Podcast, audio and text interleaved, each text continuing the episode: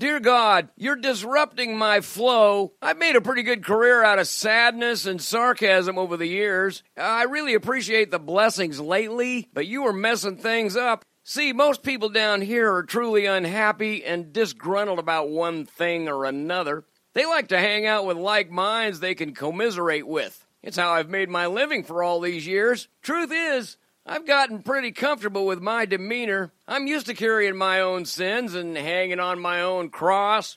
I felt like a true survivor of abuse of every kind. Pain has been my medal of honor. I'm respected down here because I've been there. Lied to, cheated on, treated like dirt. I've reached the pinnacle of misery. So I can't take any more of this happiness this week. I'm losing friends who can't possibly relate. I'm suspected of drug abuse.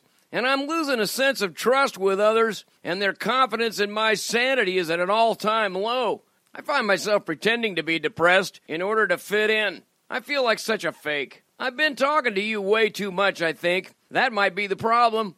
I'm not whining out loud as much. A satisfied look is downright suspicious in this day and age. My mental capacity is being challenged. And what do I do with that? I laugh, which just adds fuel to the fire. Please remove this giddy grin before someone gets hurt. Thanks for letting me share. Amen. Of course, this is a prayer you won't hear in church, and you won't hear me saying it too often because I'm not all that happy. But it was a fun thing to think about. Who knows, your contribution might lead to better prayers, and I'd be happy to pray real prayers with you if you sign the comments.